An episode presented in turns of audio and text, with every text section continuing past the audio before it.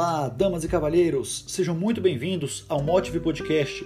Meu nome é Thiago Gouveia e o tema do nosso podcast de hoje é Em quem ou em que você tem colocado a sua esperança? Onde você tem depositado a sua esperança? Hoje eu decidi fazer um podcast especial, um episódio especial é, para a Semana Santa, né, que está se iniciando. Em muitos lugares no Brasil, nós não teremos igrejas abertas, mais uma vez na Páscoa, o que me deixa profundamente triste. E diante desse contexto, eu quero fazer uma pergunta para vocês: Jesus ou Barrabás? Nesse domingo, nós católicos celebramos a festa de Ramos. É o momento em que Jesus entra em Jerusalém para celebrar a Páscoa dos judeus. E a multidão que ia à frente de Jesus, iam estendendo o seu manto pelo caminho e alguns cortavam ramos de árvores. E os que vinham logo atrás dele vinham cantando Hosana ao filho de Davi. E é muito maluco pensar que essa mesma multidão que recebeu Jesus em festa na entrada de Jerusalém, dias depois estava gritando crucifíquio o que nos mostra como a população pode ser controlada e usada como massa de manobra pelos poderosos em qualquer época da história. Né? A nossa não é diferente, mas em qualquer época da história a gente viu esses fatos acontecerem. O destino de Jesus ele foi traçado pelo chefe dos sumos sacerdotes e instigaria o povo a pedir a crucificação de Jesus. Segundo Caifás, era melhor que um só morresse para que não perecesse toda a nação. Naquela época, os judeus eles sofriam com a dominação do Império Romano, e os fariseus e os sumos sacerdotes gozavam de um certo privilégio junto aos romanos, porque eles ajudavam o império a manter o povo sob domínio. Quando esses doutores da lei viram seus privilégios ameaçados pela pregação de Jesus, que ensinava o verdadeiro cumprimento da lei e não a hipocrisia vivida por eles, eles decidiram matá-lo. E como na lei judaica é proibido matar, era necessário que eles acusassem Jesus de um crime contra Roma, para que dessa forma ele pudesse ser condenado à morte pelos romanos. Como eles não tinham nada do que acusar Jesus, eles se apegaram à acusação de blasfêmia. Segundo eles, Jesus se dizia filho de Deus ou filho do Pai. Sendo assim, ele estava querendo ser rei dos judeus. E sendo rei dos judeus, ele entraria em conflito com Roma, ele ameaçaria a coroa de Roma. Quando Jesus é apresentado diante de Pilatos para ser julgado, o governador ele recorre a uma tradição judaica usada na Páscoa para dar a opção ao povo de libertar Jesus. De acordo com essa tradição, um prisioneiro condenado, escolhido pelo povo, poderia ser libertado e livre dos seus castigos.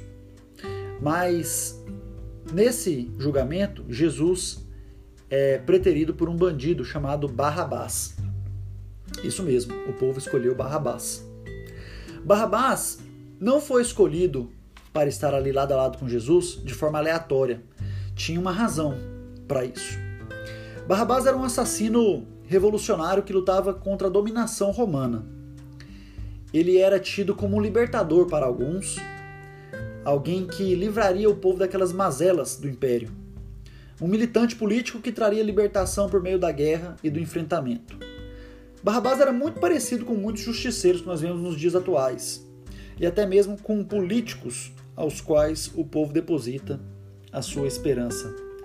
Mas o principal detalhe a respeito de Barrabás está relacionado ao seu nome que em aramaico quer dizer Bar Abbas, que significa filho do pai.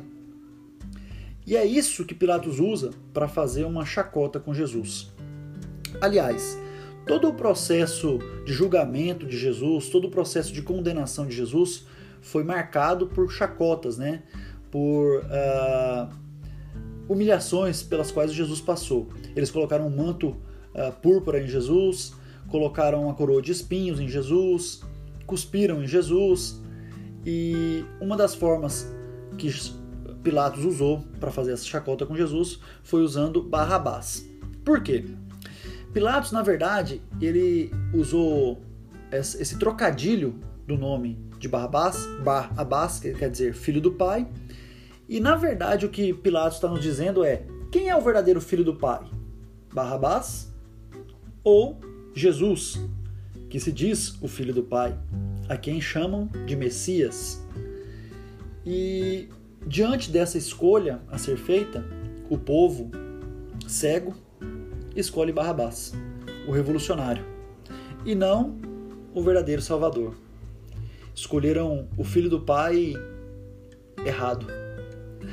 Mesmo diante de todos os milagres que Jesus fez, mesmo diante de todas as benfeitorias, mesmo diante de todas as pregações, todos os sinais que Jesus fez diante daquele povo, as pessoas não tiveram a capacidade de reconhecer aquele que até hoje eles esperam, o Messias. E quem reconheceu a divindade de Cristo não fez por si mesmo. E o próprio Cristo nos revela isso no Evangelho de Mateus. Quando São Pedro diz a Jesus: Tu és o Filho de Deus vivo, Jesus responde a Pedro: Feliz és tu, Pedro, Bar Jonas, ou seja, filho de Jonas, porque não foi alguém de carne e sangue quem te revelou isso, mas meu Pai que está nos céus. Ou seja, é pela graça, pela fé, que nos é dado conhecer o Filho. Então nós precisamos pedir essa graça ao Pai. Nós precisamos estar atentos a quem ou em que nós estamos depositando a nossa esperança de libertação. Será que nós não estamos escolhendo entregar nossas vidas nas mãos de homens revolucionários como Barrabás? Homens que nos prometem a libertação de uma realidade de dor, de uma realidade de pobreza, de insegurança, de saúde precária, mas que não passam de ladrões e assassinos. Homens que nos prometem a libertação do corpo, mas aprisionam a alma. E assim como aqueles fariseus, visam somente os seus privilégios. Observem bem quem nós temos escolhido.